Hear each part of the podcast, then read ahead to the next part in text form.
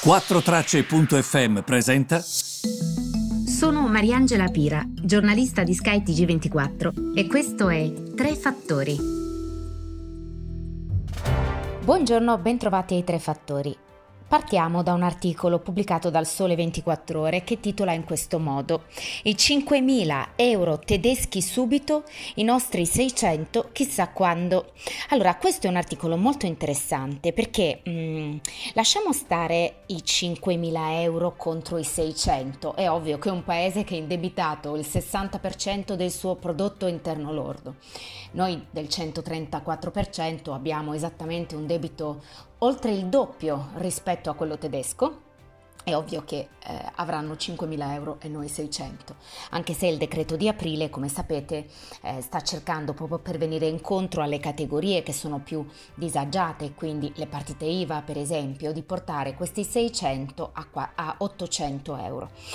Ma torniamo al nostro articolo. 5.000 euro contro i 600 euro. Quello che mi ha colpito di questo articolo è la mentalità proprio organizzativa dei politici, la snella burocrazia tedesca che sinceramente, soprattutto di questi tempi, dovremmo guardare, alla quale dovremmo guardare con molto interesse. Perché vi dico questo?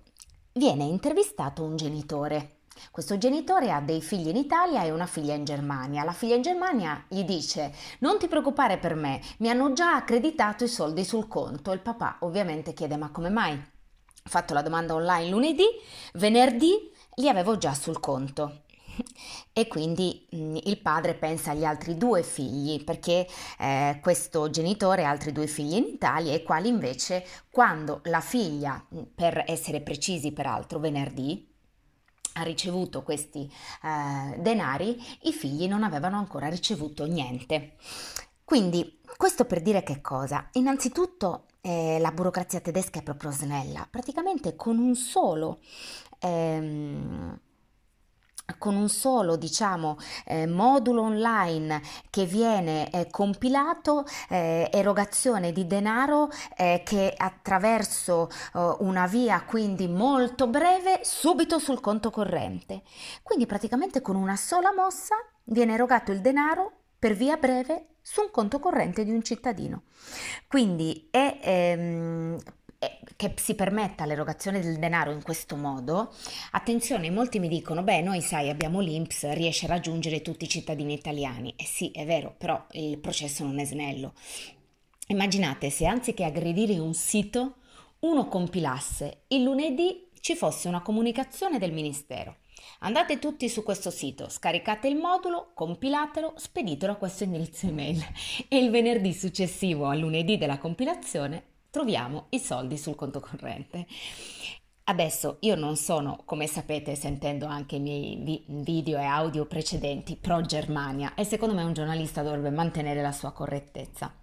Però non sono neanche d'accordo con chi ogni volta per eh, parlare della causa di tutti i mali italiani non parla magari dei 110 miliardi di euro di evasione che abbiamo, non parla delle regioni in mano alla malavita, dello spreco, delle mafie, della corruzione. No, di tutti i nostri problemi la colpa è della Germania. Ecco, io non credo questo. Ma voglio fare un altro discorso oltre a questo, di secondo livello, cioè a me piacerebbe anche che quando un paese ha questo sistema così snello, ma non possiamo prendere esempio da queste pratiche? Altrettanto vi direi, manteniamo la nostra creatività, la nostra capacità di innovazione, non peraltro la Germania compra componenti italiane, i nostri imprenditori sono bravi, eh, siamo il paese di Leonardo, di Michelangelo, di scrittori, di scultori, di pittori, di artisti, siamo il paese più bello del mondo, quindi questa creatività teniamocela, però impariamo anche dalle buone pratiche degli altri, questa è una buona pratica, perché non la mettiamo anche noi appunto in pratica? in questa situazione molto difficile. Rispondo invece qui a alcuni commenti da parte vostra che mi sono arrivati ascoltando proprio questo eh, mio eh, podcast e riguardano il MES. Del MES abbiamo parlato, trovate tantissimi dettagli anche nei miei post precedenti e probabilmente ne riparleremo. Però voglio una, fare una precisazione. Molti avete detto, ma non è le, che le condizionalità nel 2012 quando il fondo salva stati venne approvato in aula, Presidente del Consiglio Mario Monti, sono diverse da quelle del 2011, quando il governo di Silvio Berlusconi recepì la direttiva in Consiglio europeo. Consiglio europeo del quale peraltro faceva parte, quindi ovviamente accettarono il fondo salva stati. In realtà no, la condizionalità non è cambiata affatto. Facciamo un po' di ordine. La Grecia è stata salvata, secondo alcuni economisti greci, secondo politici greci, che si ricordano bene quando le persone andavano ai bancomat a svuotarli perché il governo stava andando in fallimento. La Grecia è stata salvata quando vi fu il primo intervento. Il MES, nel primo intervento di salvataggio in Grecia, non c'era ancora. Per il secondo c'era, però anche lì molti politici dicono il MES ci ha creato solo problemi, altri dicono saremmo rotolati giù dalle scale della cantina perché non ci saremmo salvati. Rispondere alla vostra domanda. La condizionalità c'è sempre stata. Nel 2011 e nel 2012 non è che il MES è cambiato tra Berlusconi e Monti, quello era. Ovviamente i dettagli si evolvono. Per esempio, io ho notato che in questo dell'Eurogruppo è tutto più trasparente di prima, quindi è migliore. Io leggo chiaramente nero su bianco with conditionalities, con condizionalità quando mh, mm, non si parla di sanità, without conditionalities quando si parla di sanità. Chiaro, però il principio di fondo è sempre stato lo stesso. Hai bisogno di aiuto?